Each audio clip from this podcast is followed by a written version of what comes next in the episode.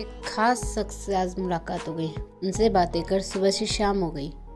माना वो अभी रूबरू ना हुए हमसे, मगर दिल से निकली हर दुआ उनके नाम हो गई।